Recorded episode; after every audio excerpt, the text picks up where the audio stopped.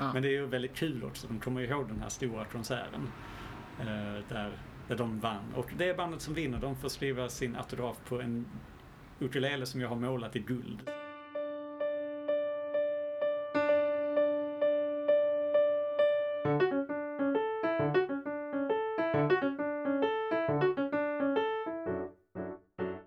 Hej och välkomna till Musiklärarpodden. Podcast som handlar om allt som är roligt med musikundervisning.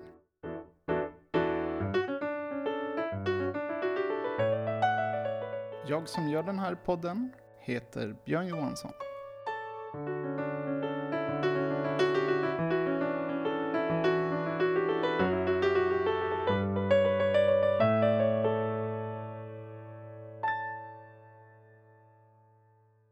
Ja, då sitter jag här med två av mina vänner, före detta klasskamrater från Musikhögskolan. Vi har Jakob Delén Hej hej! som arbetar inom grundskolan. Jajamensan. Grundskola i Svalöv. Klass, förskoleklass till nian. Just det, och så har vi Johan Dahlberg och du arbetar... Jag jobbar också i grundskolan, årskurs 4 till 9. Visst. Och så har vi mig då. Jag heter Björn Johansson och eh, arbetar inom kulturskolan. Ska börja precis i Upplands Väsby nu. Och temat på den här, eh, det här avsnittet tänkte jag att, för vi gick ut för två år sedan då. Och då är jag lite nyfiken. Vad, vad har vi insett? Vad har vi dragit för lärdomar Mm. under de två åren? Och eh, jag tänkte börja med dig Jakob. Mm. Eh, är det någonting som du känner att du verkligen... Har du fått en stor insikt under de här två åren som du inte hade innan? Mm. Ja, det, jag tänkte ju på det här med relationsbygge och så vidare. Alltså att det är bra att jag är utbildad inom musik och kan mitt ämne riktigt bra och sådär. Men jag känner att utbildningen hade kunnat ha lite mer eh, konflikthantering och re- relationsbygge. Lite hur man gör för att lära känna eleverna bra. Just det. För det är, det är ju i grundskolan väldigt få elever som kommer till mina lektioner eller upp till mig och brinner för musik. Mm. De är där för att få ett betyg. Så det ja, mycket handlar om att lära känna eleverna och hjälpa dem i processen av att bli vuxna människor. Visst. Ja, Det, det är lite där, det, det står ju mycket i läroplanen där. mm, Man ska fostra demokratiska medborgare och man ska stärka dem som individer. precis. Eh, Så det är många tankar som har väckts efter att jag har börjat jobba. det kanske inte alltid sipprar ner så mycket i när man har, jag tänker så här, metod lektioner i något visst instrument eller Nej, man, man, man kollar på kursplanen och ska testa göra något arbetsområde där. Ja. ja, det blir ju mycket att man gör något arbetsområde som har med själva musicerandet att göra. Liksom hur lär man ut den på bästa sätt? Och, och det är ju bra också. Mm. Men eh, visst, vi hade ju några kurser om eh, vad gör du om en, en, om en le- elev gör så och så. Men eh, det, är ju alltså det är ju rätt mycket sånt som, man, som jobbet går ut på. Det är rätt många situationer som man måste lösa. Visst. Hur, hur, har du, hur har du tagit dig an den utmaningen? Ja, i, i mitt fall så har jag väl eh, alltså, utgått ifrån någon slags, eh, ja men att vara lugn helt enkelt. Mm. Försöka ta, försöka tänka hur det är för eleven i, i den stunden. De, de vill ju inte stå och skrika på mig eller vägra göra en uppgift egentligen. Alltså att, att elda upp sig och kanske börja bråka med en lärare är ju förmodligen det värsta på hela, hela den dagen för eleven. Mm. För mig så är det bara en lektion där jag ska på något sätt försöka få tillbaka eleven till lektionen Ja. så man kör vidare. Ehm, och jag tycker att det har hjälpt ganska mycket att inte liksom skynda tillbaka till lektionen utan verkligen prata med eleven. Ehm, ja, jag skulle vilja sammanfatta det i ett ord. Kanske, kanske du har något bra ord för det? Johan pratar jag med nu. Mm. Ehm, det har jag väl inte.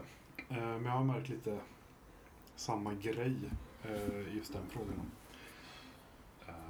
konflikthantering. Att eh, när, när det kommer en konflikt med en elev så är det ofta bäst att bara låta eleven skrika lite på en. Även ifall det tar typ 10 minuter för den att få ur all irritation som har byggts upp under kanske en hel vecka. Mm. Och sen kan man lugnt säga okej. eh, men det vi, det vi behöver jobba på är typ det här nu. Mm. Kan vi komma överens om något? Eh, så att inte gå i affekt själv och börja gå dem tillbaka. Ja, precis. Är ju Visst. typ Jag tänkte liksom att Och det, det tänker jag är något man nästan behöver utsättas för innan man inser hur bra det är. Eh, Mm. Och det kan vara svårt att ta, även ifall man läser i en bok på Musikhögskolan. Låt eleven skrika på det i tio minuter. kan jag tänka mig att man sätter sig lite på tvären som student. Men gör det. Vad sägs om att ha det här jobbet där folk skriker på dig? Det, det är väl gött? Nej, men jag tänker i de stunderna så är det ju gött att tänka att ja, men, det är väl inte det viktigaste för den här elevens liksom, utveckling att bli en demokratisk medborgare, att lära sig Stairway to Heaven grejen på gitarr. Ja. Upp, uppgiften i sig är inte viktig. Eh, musikämnet i sig är inte viktigt. Det är, jag, jag menar inte det så. Okej, du, jag tänkte jag skulle fråga dig samma fråga där Johan. är, är det någon eh, insikt som du känner att du har förvärvat under de här två åren? Eh, ja, Du, du får välja en till att börja med. Uh, ja, men motivation är en sån grej som jag har slagit lite av. Eh, för när man, när man säger och pratar om mig själv, det är dumt. Eh, när jag sökte mig till läraryrket och uh, också gick utbildningen så hade jag ju eh, på något sätt min egen och mina polares bild av skolan som bilden av skolan. Mm.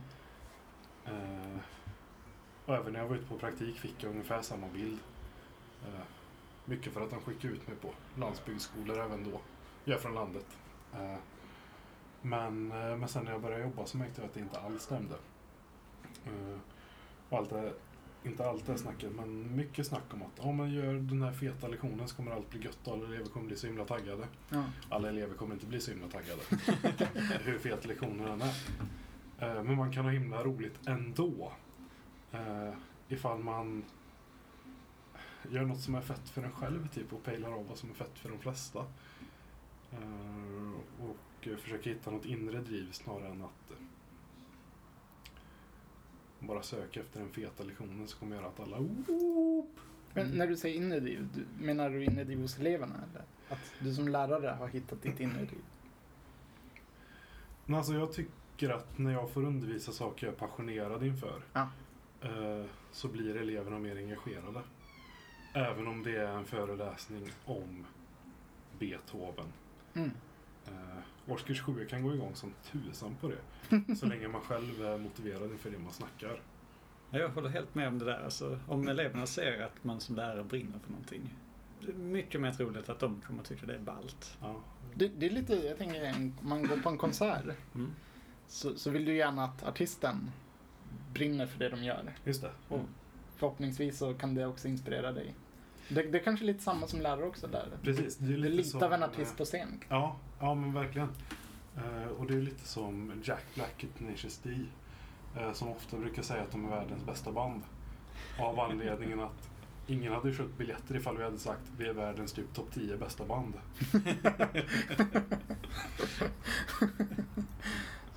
Så, så, så man ska vara lite försiktig med jantelagen där. Göra något man tror på själv. Ja. Tror jag är det viktiga. Visst. Då, då tänkte jag jag kunde berätta om en insikt jag själv har dragit. Eh, och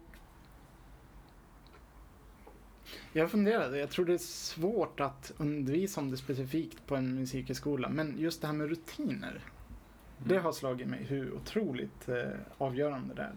Mm. Eh, Det kanske är lite annorlunda för mig. Eh, Jag, har inte testat jobba länge. Jag har varit på praktik i grundskolan. Eh, Men jag kan ju lätt ha 12 lektioner på en dag, 13 ibland. Mm. För de är bara 20 minuter sådär, kloss i kloss. Ja. Och att förbereda det. Att ha material lättillgängligt, veta exakt när jag ska göra det. Alla de rutinerna som... Om det sparar två minuter att leta upp material. Ackumulerat under en vecka, det blir jättemycket tid. Ja. Så det, det har jag insett, att ha bra rutiner för hur du bara ska planera. Alltså inte ens planeringen i sig, bara hur du, hur du planerar. Det är gud ja. Det är väldigt mycket. Väldigt mycket. Hur, tänker ni kring det i grundskolan där? Alltså, just det du säger att planera hur man planerar. Mm. Det känner jag mig själv jättemycket i. Jag känner att jag har bearbetat den processen typ fem gånger på två år. Bara hur, hur ska jag göra det här så effektivt som möjligt? Att planera. Ja. För det... Jag, men, jag börjar väl nu landa i någon, någon form av ram som jag tycker funkar väldigt bra. Och då går det snabbt att planera så man sparar tid där. Ehm, men sen också rent lektionsmässigt så är det väldigt gött att ha en bestämd ram. För barn så funkar det väldigt bra när de vet vad de kommer att vara med om. Visst? Jakob kommer ha en namnupprop först och sen så kommer vi ha en övning. Och sen så kommer vi ha själva uppgiften och sen så kommer vi ha ett avslut. Mm. Det blir förutsägbart för eleverna. Då, även för de eleverna som tycker att musik är det värsta ämnet. Det är liksom veckans sämsta punkt. Även de kan ju känna någon slags trygghet i att de vet vad som kommer. Just. Just. Jakob kommer inte tvinga oss att uh, göra det här plötsligt, the blue. De har sett det på någon planering eller jag har berättat för dem tidigare. Alltså de är lite förberedda på vad som ska hända. Mm. Så det, det är A och O planering på alla fronter. Både för mig själv och för eleverna. Just det, det är också en sida av att ha tydliga rutiner om du gör det i undervisningen. Att det, det har jag känt när du har, om, om du ska göra en musiklek. Mm. Jag, jag brukar rita teckningar ibland med små elever och, så ska vi tolka det musikaliskt. Och vi tänker att vågor är liksom att man drar med handen över pianot så här upp och ner. Eh, det kan ta lite tid i början. Mm. Då ska vi hitta på vad allting ska låta och vi måste bekanta oss med att vi, vi, vi ska tolka den här teckningen och, Ja. och bara hitta på saker ur det blå. Det, barn är rätt bra på det. Men, men just att vi hittar en struktur för hur vi gör det. Men sen tredje teckningen vi tolkar, femte, femte går ju blixtsnabbt. ja, visst. Där kan ju barnen bara, det här ska låta så, det ska låta så. När man har etablerat rutinerna för hur vi Precis. gör. Och det, det känner jag, det, det var ju svårt på praktikerna. Man är fyra veckor liksom. Mm. Man försöker lista ut vad man ska göra. Att du har inte nyttan av den ackumulerade rutinerna du har byggt in med eleverna. Ja, precis. Och sen får man också tänka aspekten av att eleverna känner ju inte dig när du är ute på praktik. Ja. Mot slutet så kanske man börjar bli familjär på något plan. Men det är ju inte i närheten av när man jobbar på en skola. Visst. Och även då, då är de flesta eleverna träffar jag bara en gång i veckan. Mm. Så då jag är ju någon lustig farbror som kommer till de yngsta barnen på förskoleklass en gång i veckan. Det tar ju sin tid innan de känner mig och blir bekväma med att göra vad som helst med mig. Absolut. Så hade jag, hade jag ställt, eh, ska börja jobba imorgon liksom, hade jag nu på fredag liksom ställt ett piano framför förskoleklassen och sagt så, eh, och visat en bild. Spela nu det här. De hade ju tyckt att jag var dum i huvudet. Vem är du liksom? Men efter fyra, fem veckor så kanske de hade varit så här, ja men jag, jag kan väl testa det liksom. Jakob är ju en sån här lustig knäpp typ. låt, låt se vad som händer om vi går med på det han säger. Hur, hur tänker ni kring den här vad heter punkten? Eh, Jag brukar tänka att läraryrket är otroligt viktigt på många sätt. Men, men det är inte akut på samma sätt som sjukvården är. Så om det kommer in en akut patient, du måste göra det rätt. Annars går det helt åt skogen. Ja. Med elever kan det gå dåligt en gång.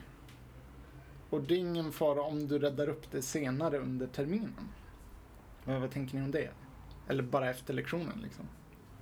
Det, det kan bara kaosa ur. Men om du får förtroende för klassen senare så förlåter de det på något vis. Eller du förlåter eleverna. Ja, alltså eh, många barn är ju inte långsinta. Vissa är. Vissa kan ju bestämma sig för att du är dum i huvudet liksom. Mm. kommer de tycka det tills de får anledning att tänka annat. Det, det kanske är ett annat problem i kulturskolan. För säg att man har en termin där. ehm, jag måste ju verkligen få dem att tycka det är tillräckligt kul för att fortsätta, annars tappar jag dem. Mm. Så jag, jag har inte tre år på mig att undervisa dem alla gånger. Nej, visst. Så det, det kan vara en grej, för det, det. Just det där med att fånga intresset är något jag känner att, att jag brottas med hela tiden. Här, på Ja. olika sätt. Det, det är en insikt jag har gjort. att ehm, allt handlar inte om den där, eh, vad heter det, instant gratification. Är det? Vad är det man kallar det? Ja, men direktbelöning. Ja. Att om du ska göra något som är kul hela tiden och aldrig riktigt träna något. Det brukar slå tillbaks. Ja. Ja. Som om du bara ska latcha med eleverna och de inte får lära sig ett gäng ackord. De har noll koll på noter. Det brukar bygga upp en frustration upptäcker jag. Ja, absolut. Jag har faktiskt tänkt på den saken. Och att eh, N- när de känner att jag kommer inte framåt. Ja. Och jag har börjat försöka romantisera bilden av att eh, ha det kä- kämpigt. Spännande. Kan, kan du inte utveckla det? Ja, men jag har sagt så här, ja men typ, nu ska vi spela den här låten. Ja. Så tänkte ju eleverna, wow, det kommer att kännas ballt om de gillar låten såklart. Så kommer de tänka, wow, det kommer att låta så ballt. Jag kommer vara så cool när jag spelar denna. För Mm. barn så är det ju, de pekar inåt hela tiden. Det, är, det de gör representerar dem. Men eh, jag försöker lite bygga, prata om vägen dit också. För det är ju någonting som barn och, alltså inte jag heller om jag ska vara ärlig, brukar tänka på så mycket. Hur lång Mm. tid kommer det ta att lära mig den här? Hur, hur kommer jag sitta när jag övar på den här saken? Jag försöker liksom prata om den processen också.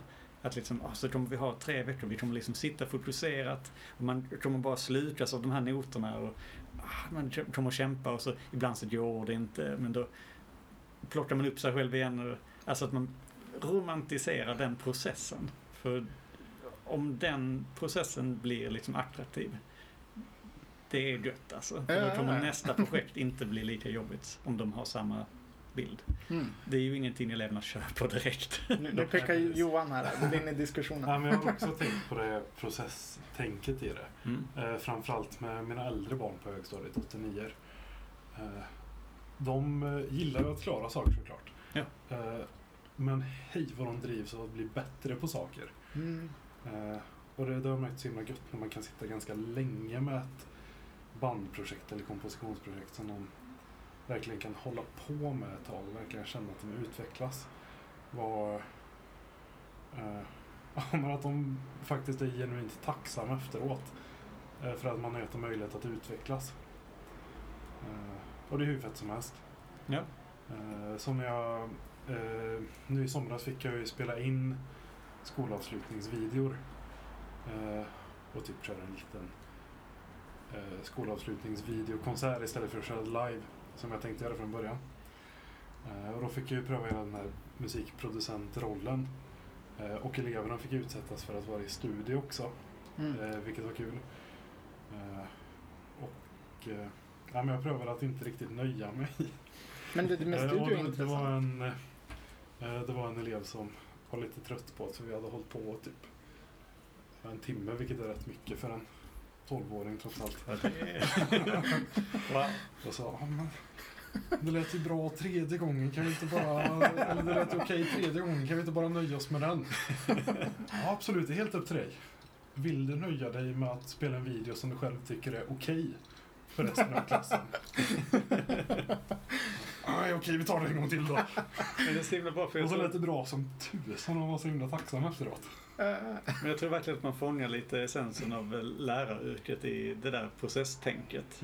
För det där att eh, romantisera eller tycka om det där kämpiga eller lära sig hantera det överhuvudtaget. Det, tar ju, det kan ju de ta med sig i vilket ämne som helst. Ja, Oj, jag ska göra en presentation om eh, något historiskt som hänt. Ja, det kommer ju vara träligt så inåt helvete för den som inte tycker om historia. Mm. Men om man tycker om den där grittiga processen så blir det ju på något sätt lättare. Och de utvecklas som människor. Mm. Jag, jag tänkte jag ville ställa också... Eh, för jag, jag har upplevt så här att ibland som musiklärare om man inte känner så många andra musiklärare så är det lite hemligt vad de andra gör. Du menar att man är typ... Alltså andra musiklärare. Vad gör andra musiklärare ute i landet? Ja, ja. Att den grejen är, för ofta är du ensam lärare i musik på en skola. Ja. Ma- Ibland är det två om du har tur. Ja. Så, så jag tänkte det vore kul bara att höra om ni ville beskriva något arbetsområde som ni tycker det här gick jättebra. Bara Ja. som, som ett tips, det här kan man göra. Ja visst. Eh, Jag har ett projekt som gick riktigt bra som jag har nu utvecklat till en hel terminsgrej som jag ska testa nu till hösten när vi börjar. Så jag är så sjukt pepp inför det. Och det, det är faktiskt eh, musikhistoria. Så alltså, man tänker direkt att men, ungarna kommer ju, alltså de kommer hata det. Men när jag körde det med eh, åttnior, på min skola så har vi åldersöverskridande. Mm. Eh, årskurs 8 och 9 tillsammans, 16 elever åt gången. Så eh, när- när jag körde musikhistoria så Alltså, jag, jag upptäckte att jag själv tyckte att det var så sjukt kul. Lite det som vi pratade om innan, när man själv tycker det är kul. Mm. Eleverna tyckte det var så liksom roligt att lyssna på mig när jag stod och föreläste. Eh, om Bach och eh, Vivaldi och alltså alla Mm. de gubbarna. Eh, och de ifrågasatte varför jag inte tog upp, varför jag inte tog upp så mycket kvinnor och så kunde man ha en jättebra diskussion om det. Ja, Så ja. där, de tyckte det var så värdefullt på något sätt. Eh, det tyckte jag var riktigt kul. Och Va, va, vad svarar du då? Va, varför tar man inte upp kvinnor? Ja, jag, jag sa ju att eh, historien ser ut som den gör. Alltså, alltså det, är- Det var sämre förr. ja, för, för att citera någon bok jag använde i min, mitt exa- examensarbete så, eh, så ansågs eh, det musicerandet för kvinnor som en krona eller som en juvel på kronan på kvinnans huvud eller något sånt där. Alltså det var ju någonting som kvinnor skulle kunna i hemmet. Det var ingenting som de Mm. fick jobba med som, som män fick på 1800-tal. Ja. Eh, Man skulle liksom underhålla gästerna. Alla, alla, alla kvinnor skulle kunna spela piano för att underhålla gästerna i, i de fina salongerna. Mm. Men, eh, men själva musikyrket, det tillhörde ju männen. Traditionellt sett. Ja. Eh, Ja, Det, det, alltså, det, det är väl främst kompositörer också man pratar om. Det, det är inte de enskilda Ja. solisterna under sin tid. nej, nej, precis. Så det, är också, det blir ju mycket det just, man måste vem skrev skala- musiken? Man måste ju skala jättemycket för att Ja. ha tid med allting också. Så då vill man ju ta upp de Visst. som är kända så de känner igen musikstycken när man lyssnar på det sådär. Men under det projektet, det var det några veckor, så eh, jag hade väldigt mycket föreläsning som de älskade. Och sen liksom prov. Mm. Och, eh, och några speluppgifter att de fick testa på någon melodi och sådär. Det här, det älskade de som tusan. Nu ska jag göra att jag har en hel termin där åttningarna får gå från eh, barocken till modern tid. Så Mm. vart- Och då i varje epok borde ha föreläsning, uppgift och någon slags redovisning. Antingen spelredovisning, alltså du spelar upp någonting, eller att de har, ett prov. Ja. Ehm, för att liksom att påminna sig om kunskaperna. Mikroprov kallade vi det. Och jag tror det kommer bli fett alltså. Det låter spännande. Ja, Jag, jag tror att de hinner med mycket också. Och jag, jag, jag pratade med min rektor om det. Han är väldigt pepp inför, in, han tyckte det låter som en bra idé. Ja, ja. Och ensam musiklärare på en skola, man har ju rätt så fria händer. Jag säger till chefen, det här är en bra idé. Han, okej. Visst, Det, var, det var den jag kommer att tänka på när det är något som verkligen har funkat det bra. låter som ett jättebra projekt. Tack. Va, vad säger du Johan? Har du något du vill dela med dig? Något rekommendera till alla musiklärare där ute? Ehm, ja.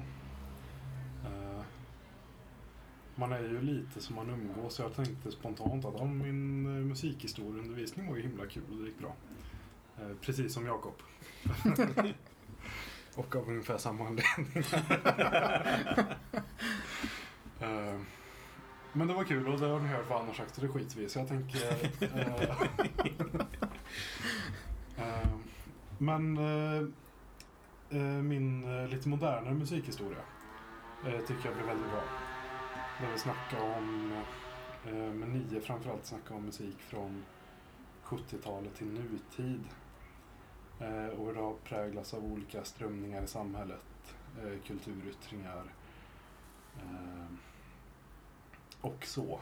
Eh, och hur det kunde leda fram till dem själva, hur musiken ser ut i deras vardag, hur de påverkas av dem, vad de kan få sagt med musik. Mm. Tycker jag blev superfett. Och hur de funderar på, ja men vi kan ju se paralleller från NWA's Fuck the Police ner till 60-talets medborgarrättsrörelse i USA. Tillbaka bort till Robert Johnson och bluesen och det förtrycket och hela, drar hela samhällsperspektivet i musiken bakåt. Ja, ja. Gött. Eh, och vissa kunde hitta en kontext i det. Det, det är nästan som man blir lite så här musikdetektiv typ. man, man spårar det bakåt och bakåt bakåt. Ja, men precis. Men när man börjar fundera på så länge man kan komma med, jag var nära på att säga seriös musik som är riktig pamp, men eh, musik med lite eftertanke, eh, Mm. ifall man visar det som exempel och snacka lite om syftet eh, med själva uttrycket och eh, vad musiken kan ha för roll i samhället så går det ganska bra att eh, spåra bakåt och eh, fundera på perspektiv.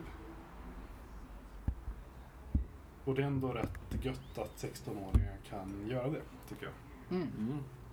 Eh, Och kunna koppla det till saker de har fått lära sig SO'n och geografin och historien. Och, eh, svenskan också med litteraturhistorien, såklart. Visst. Eh, så det var gött att kunna sätta musiken i det perspektivet, tycker jag. Ja. Och så fick vi lyssna på så himla mycket bra musik också. Det är ju Ett, eh, hörnsten av ämnet. Jag har, jag har ett annat exempel också. Om vi har tid. Ska jag ta en sak som jag Ja, förlåt. Förlåt. Kör. Nej, nej, men vi, vi kommer till det sen. Ja. Eh, eh, en, en sak som jag eh, har känt har gjort väldigt mycket för mina elever i kulturskolan då, är att introducera skapande moment. Man, man får komponera. Där, där hade jag bland annat att man kör ackordrundor ackordrunder på fyra ackord. Och så har du en liten, bara en, någon slags tabell eller något med ackord du skulle kunna använda. Det, det har jag utgått ifrån tonart då. Så du har sex, sju ackord. Eh, och så får man testa blanda dem. Och, se, och sen kan man testa byta ut något ackord. Bara se det att du skulle kunna använda slumpen. Bara, jag tar den, den, den, den. Och det blir någonting. Mm. Och sen när- ju mer du testar, då, då kan du använda ditt eget öra och liksom, nej men jag gillar den mer och sådär. Bara börja med den processen. Jag hade ett exempel i, i Malmö där, där jag jobbade, där, först där jag jobbade först.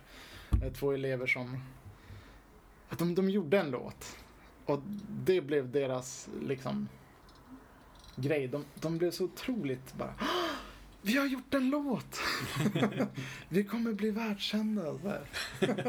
Gött. Och de lärde sig den och de lärde sig liksom åtta ackord genom den låten som de hade gjort. Och en melodi till. Så de lärde sig använda båda händerna och sådär. Och de blev så otroligt stolta över att ha gjort en egen låt.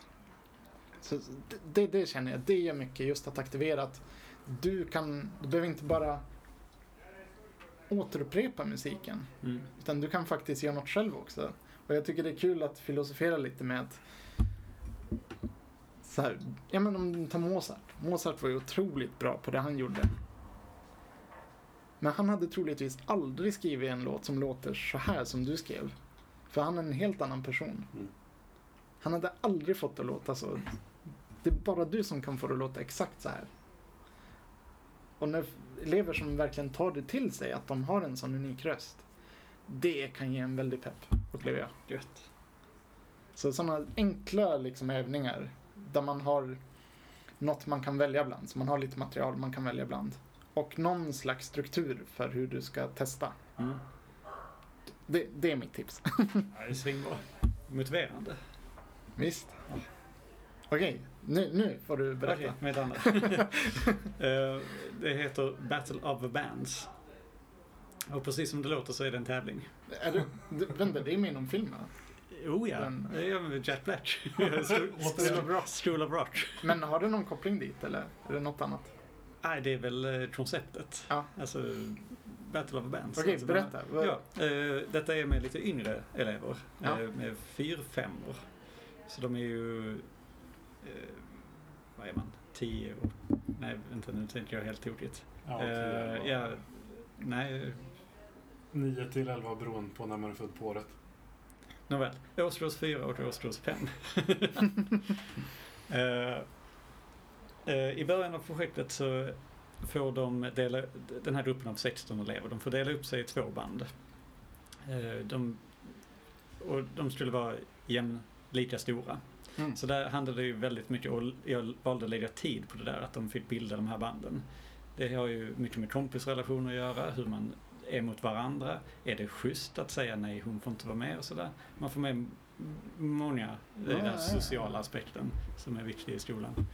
Eh, steg två, Ja. välj låt. Eh, och där har jag, jag har testat det här projektet två gånger och det första gången var det bästa. För där hade jag plankat liksom en perm med låtar. Så här fyra ackordsbänder som bara gick runt, runt, runt. De kommer gå och spela, de kommer låta bra. Det visste jag sedan tidigare. Ja, nu andra året så testade jag att säga, ni får välja vilken låt ni vill. Ni får lov att ta den här pärmen där det finns bra låtar som kommer låta bra. Ni får lov att välja vilken låt ni vill annars. Och det var ju ett band som valde en låt som kom, en, en låt från den här pärmen. Och, ja, de vann ju hela skiten. För de andra, de valde ju så sinnessjukt svåra låtar liksom. Och jag hade förklarat för dem att jag, jag har liksom inte hur mycket tid som helst. Jag kommer inte kunna planka varenda detalj åt er. Men vi tar det så gott vi kan. I alla fall, men när man har valt låt så börjar man repa under en eh, rätt så lång period. Ja. Och sen i slutet så samlar man alla årskurs 4 och hela årskurs 5. Alla som har de här grupperna i en stor musiktävling. De sitter publik för varandra. Bara den saken är ju skitskrämmande för eleverna. Och detta är ingenting de måste vara med på. Det är bara de som vill och de som får. För att innan de får vara med i tävlingen, då ska de ha kommit fram till ett resultat som jag godkänner. Okej. Så de blir liksom peppade, lite skrämda. de, tycker det, de tycker det är kul liksom. Och för de som inte vågar liksom, det är helt okej. Det är någonting, eh, alltså deras band kanske peppar. Men kom igen, det kommer låta bättre om du också är med. Ja. Kanske våga få med dem liksom att vara med i det här musikaliska sammanhanget. Men om det inte går så är det, det, är ju ingen fara. Då pratar man om det att det måste vara okej att man inte tvingar någon. Mm. Det är just det här att det är många sociala aspekter man får. Det är lite dolt i en... Det låter ju jättebra. Ja. Sen själva tävlingsbiten, det blir ju lite vem som är kompis med vem, vem som röstar och sådär. Det, det är ju inte det viktiga. Sådär. Ja. Men det är ju väldigt kul också. De kommer ihåg den här stora konserten. Eh, där, där de vann. Och det bandet som vinner, de får skriva sin autograf på en ukulele som jag har målat i guld. Så den gyllene ukulelen. Så har de sin signatur där i hela årskurs liksom 4, 5, 6, 7, 8, 9. Man kan alltid titta på den för den hänger på väggen i musiksalen. Så det är ju något åtråvärt där. Eh, Så det- detta har blivit en årlig tradition på min skola nu. Och du kan blicka upp på den och tänka mm, det var bättre när jag var 11. Ja, så jag, jag började redan förbereda mina F, så här förskoleklasser årskurs 1 på den här tävlingen. De är ju skitpeppade. De säger Yeah. och jag ska vinna den tävlingen. Och så får man med mycket av det här sociala. Det är ju så himla gött. Och det Nice. blir ju bråk. Och det ska det vara. För då utvecklas de. Ja, men precis. Så- man inte tar bort all friktion i skolan. Det tror jag är jätteviktigt. Att, Ja, absolut. Man lär sig jättemycket av att hamna i bråk. Mm. Det här projektet är ju som gjort för att folk ska bli lack på varandra. För att bestämma bandnamn, där håller de ju på att mörda varandra. Men då, är det bara, då tar det därifrån liksom. Men, men hur hanterar du det? Att de blir så osams på varandra? Ja, låt, låter dem bråka. Eh, Och sen så om det... jag tänker du är mån att de ska lära sig vara schyssta mot varandra. Så alltså, du, Ja, absolut. Ehm, hur håller du det kontrollerat höll jag på att säga? Eller, Ja, ja, men Hur ser du är till väl att det klart, inte alltså, går för långt? Ja, jag är ju ansvarig för deras säkerhet på lektionerna. mm. Um, alltså det ska ju rätt mycket till för att det ska vara en livsfarlig situation. Mm. Eh, men det är klart att jag vill ju inte att de skulle gå ifrån en lektion och vara sura på varandra och att liksom mell mellanstadiets lärare får ta hand om en Men, konflikt. som men vad säger du till dem innan liksom? Har du så här, ni måste, ni får inte skälla ut varandra jag på säga. Eller Nej, har, nej, har du nej. någon regelbok som de ska följa? Nej, Ja, men jag tänker att det är lite av ett långsiktigt arbete som man får jobba med. exakt. Eh, långt innan hålla på med sätta standarden för språkbruk i musiksalen Mm. från, ja, redan från förskolan för dem. Ja, Eh, så att de det är ju det. på, på något sätt vet hur man ska vara konstruktiva för de vet hur eh, du Jakob har varit när Ja, de har utvecklat sin musik. precis. Så det, det, det, Så det preferabelt finns det ju någon slags tillit till mig. Ja. Att Jakob är här, det är lugnt. Ehm, så att de inte känner sig hotade på något sätt. Men det, det här att tillåta konflikter. Alltså Mm. jag, jag tror ju stenhårt på att eh, konflikter är utvecklande. Så jag, jag bäddar gärna för att det får lov att bli konflikter. Ehm, s- men då måste ju jag veta hur man hanterar det och det tycker jag att jag är hyfsat bra på. Och jag har ju tvingat mig själv att öva på det nu. Mm. några gånger. Men att om de börjar liksom kivas med varandra, det är okej. Det är bara bra. De kommer säkert fram till någonting. Ja. Men om det blir liksom börjar bli åt mobbinghållet eller riktigt oschysst så där, då får jag steppa in. Och lite, okej men lugna ner situationen. Berätta bara sakligt vad är det som händer liksom, så kan man diskutera utifrån det. Och om det har varit någon som har kallat någon någonting och sådär, då kan man ju prata om det. Alltså bara det här inställningen av att konflikter inte är farliga så går det att prata om. Mm. Och då märker du att jag håller mig lugn. Jag är inte liksom nervös när jag tar en sån konflikt. Utan jag försöker vara en, en trygg, Just det. trygg punkt för dem att Ja. eh, liksom vila sig mot. Och det är klart att det kan hända att någon blir ledsen och springer ifrån lektionen. Men då får jag ju följa efter dem. Då tar de, alltså hjälper dem tillbaka in i situationen. Nu när vi går in så kommer jag gå med dig liksom. Vi sätter oss ner så pratar vi med dem. Så pratar man. Mm. Det är ju, ja. Jag, jag tänkte så här också, för att avsluta lite. Så säg så här, att, att ni fick ge feedback till eh, lärarutbildningarna. Är det någonting som ni känner som ni har fått att oh, det här var en riktigt bra grej. Det ska man verkligen fortsätta med. Och eller, och, eller om det är någonting som ni känner att ah, det, det här missade jag. Det här fick jag verkligen inte. Vi, jag tror vi var lite inne på det där med Mm. eh, konflikthantering och personliga relationer. Men det är kanske är något annat också. Så fortsätta eh, och nya saker som man känner att det här skulle jag vilja haft. Kanske. Ja. Eh, jag tycker att eh, det som, något som jag har tagit med mig är lite strukturen kring en lektionsplanering. Eh, det var riktigt bra. Det får man gärna fortsätta med. Mm. Det pratade vi om eh, rätt så mycket.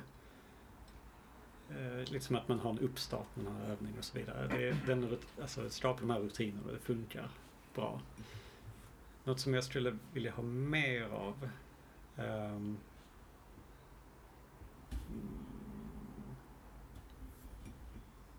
mm, Får får jag kanske tänka på det ett varv? Ja, ja. Vi tar positiva saker. Vad, vad tänker du Johan?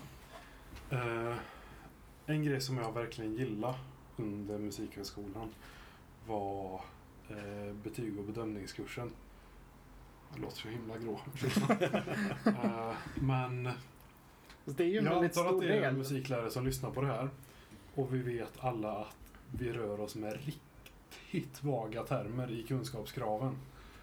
Eh, och att kunna sitta ja, med 30 pers och reda ut vad relativt gott flyt är i praktiken Mm. är så himla bra så här i efterhand. För då har i alla fall vi 30 och kanske klasserna kring en samsyn kring det. Snarare än att jag själv skulle komma ut och tänka Ja men Yngve har ju relativt bra flyt när han spelar gitarr, är det det som gäller för A? Eh, och liksom kunna jobba fram en samsyn kring det och eh, reda ut de termerna. Eh, tycker jag var toppen. Just. Eh, en grej som jag hade gärna sett att de tryckte lite mer på hur man skulle göra i praktiken var typ eh, och få in det demokratibyggande perspektivet i musikundervisningen. Eh, nu har jag ingen konkret idé på hur det skulle se ut men Eh, det känns som något som jag har fått tillsammans med eh, goda vänner som också är musiklärare arbetat fram eh, för att få in typ. För jag tycker ändå det är så himla viktigt. Men efter Musikhögskolan hade jag inga konkreta metoder för det. Mm. För min del har praktikerna gjort väldigt mycket. Så det... Jag, vet inte om det går, men jag hade gärna haft längre praktik. Kanske två veckor till eller någonting hade gjort jättemycket. Just för många av de här att liksom, precis när man börjar få in rutinerna och tänker åh nu har jag idéer så, så hej då. Eh, Vissa lärarprogram kör ju att man har praktik på samma ställe över hela utbildningen. Hade du föredragit det, tror du? Och det här behöver jag ju typ två veckor på att fundera. Eh, jag vet faktiskt inte. Jag tyckte det var väldigt trevligt att vara på olika ställen. Just för att jag var ju väldigt inställd på gymnasiet när jag gick. Vi gick ju gym- gymnasielärarkurs där. Eh, men nu så nu har jag hamnat i kulturskola och tycker det är fantastiskt och nyfiken på även grundskola och så. Så det var ju bra att få kastas ut lite i olika världar. Absolut. Och så. Ja. Mm. Ja men en, en, det var ju, vi hade ju sex veckor då. Men det hade kunnat vara i åtta, det hade jag nog uppskattat faktiskt. Några veckor till där. Ehm, det var någonting jag tänkte på, vad var det nu? Jo, nu kom jag på vad, jag gärna hade, om jag hade ändrat någonting. För jag vet att de hade betyg och bedömning som sista kurs. För att det kan ju ändras, det kan komma nya Ja, det. men det, det är en rätt stor tankeprocess att börja vänja sig vid att ha alla de där liksom, centralt innehåll och ni pratar om demokratiska perspektiv i liksom hela läroplanen för hela skolan. Att bara vänja sig att arbeta med de termerna och det tankesättet. Det hade jag nog gärna haft från början. För jag kände inte att jag hade det på praktiken. Eh, nu, nu så är jag ju väldigt mycket, man tänker man ska planera ett arbetsområde. Mm. Så det första man tittar ju på är ju kursplanen. Mm. Medan mycket av det man gjorde var att fundera på trevlig undervisning kanske ofta. Ja. Så det hade kunnat komma mycket, mycket tidigare med eh, betyg och bedömning. Ja. Eh, Framförallt för att kunna typ få det här gråa i början och sen under resterande praktikkurser på Musikhögskolan få se lite konkreta exempel eh, och jämföra med. Mm. För nu är det klart att man kanske ska ha lite bättre koll på kursplanerna under praktiken än vad jag i ärlighetens namn hade. Eh, Men att man har fått en så konkret Mm. kurs i början eh, så att man har fått tydliga exempel under varje praktik. Ja. Så man hade kunnat diskutera bedömning med handledare. Eh, Nu, nu vet vi inte hur andra lärarutbildningar gör. Nej. Så det är baserat på vår, vår Ja. utbildning som vi gick. Är, är det någonting som ni gärna vill... Jag, jag, Just det, jag, jag kom säga. på min, eh, vad som hade trumpat med. Jag, jag tror vi ska börja avrunda, så ta det... Yes, det gjorde du jättesnabbt. Eh, ja. det, det här med mentorskap. Det är ju någonting som kan komma liksom i ett läraryrke. Mm. Och det vill jag inte minnas att vi hade särskilt mycket av under utbildningen. Alltså hur det är att vara mentor. Ja. För det, det, ja, jag blev mentor förra året och det, det var ju spännande. men det är kul, men mycket mer att göra. Och lite vad det in, innebär liksom. Det, det hade varit gött om det ingick i lärarutbildningen. Mm. Visst. Det var min grej. Ja, nej det, nej, det, nej, det, nej, det har vi inte fått någon specifik. Jag kan, jag kan inte minnas att vi hade någonting om det. Om vi hade det så ber jag om ursäkt. Det satte sig inte på minnet. Men eh, ja, det, det har ju mycket med hur man effektiviserar dokumentation och föräldrakontakt. Föräldrakontakt. Föräldrakontakt. Hej och hå saker man hade... Eller jag vet inte hur man skulle undervisa det återigen men, Nej men, men shit någon man får lära slags... sig det på typ egen hand och med kollegor man kommer ut till. Mm. Känns Mm. det som. Ja, alltså, ja. Någon, Alltså, någon slags... Sex poäng svara på lite för arga mejl hade jag gärna haft på Musikhögskolan. Ja, Mailkorrespondens är också en sån där... äh, Man vill gärna organisera det ordentligt så man inte tappar bort något mejl. ja. ja men det, det är ju en del uppgifter i läraryrket som är utöver att vara musiklärare. Mm. Samtidigt som jag vet att när jag gick Musikhögskolan så ville jag ju mest bara spela gitarr. Ja. Så jag vet, jag vet inte hur mycket jag hade tagit in. Eh, men det var någon som sa det, kanske din mamma Björn, att uh, musiklärarutbildningen ska man egentligen gå efter att ha, eller lärarutbildningen ska man egentligen gå efter att ha jobbat fem år. För då är, vet man vad man söker efter i en utbildning. det är nog inte helt tokigt men undrar hur man hade passat in bland eleverna då på, under utbildningen. Om alla hade liksom haft den bilden eller om Ja. alla ville mest spela gitarr liksom. Ja, och bara, precis. ja, jag valde mus- musiklärarutbildningen för att det är gött att lira gitarr. Ja, jag vet inte. Är det Inte jag heller. någon sista grej ni vill säga innan vi börjar avrunda? Uh, övervägande positivt att vara musiklärare. Mm. Tycker det är ett gött arbete. Eh, stundtals hur fett som helst, oftast uh, gött. är, är det någon bok eller något ni känner som ni har läst e- efteråt? Efter lärarutbildningen som ni har fått mycket inspiration ifrån? Alltså. Eh, Som man kan rekommendera? När det gäller att hantera situationer så är ju han här Bo Helskov eh, bra att lyssna på tycker jag. Lågaffektivt bemötande pratar han ofta om. Mycket hur människor funkar. Det är, Mm. Jag tycker det är, det är gött. Men det är många som misstolkar vad det innebär. Men det har hjälpt mig väldigt Mm. mycket.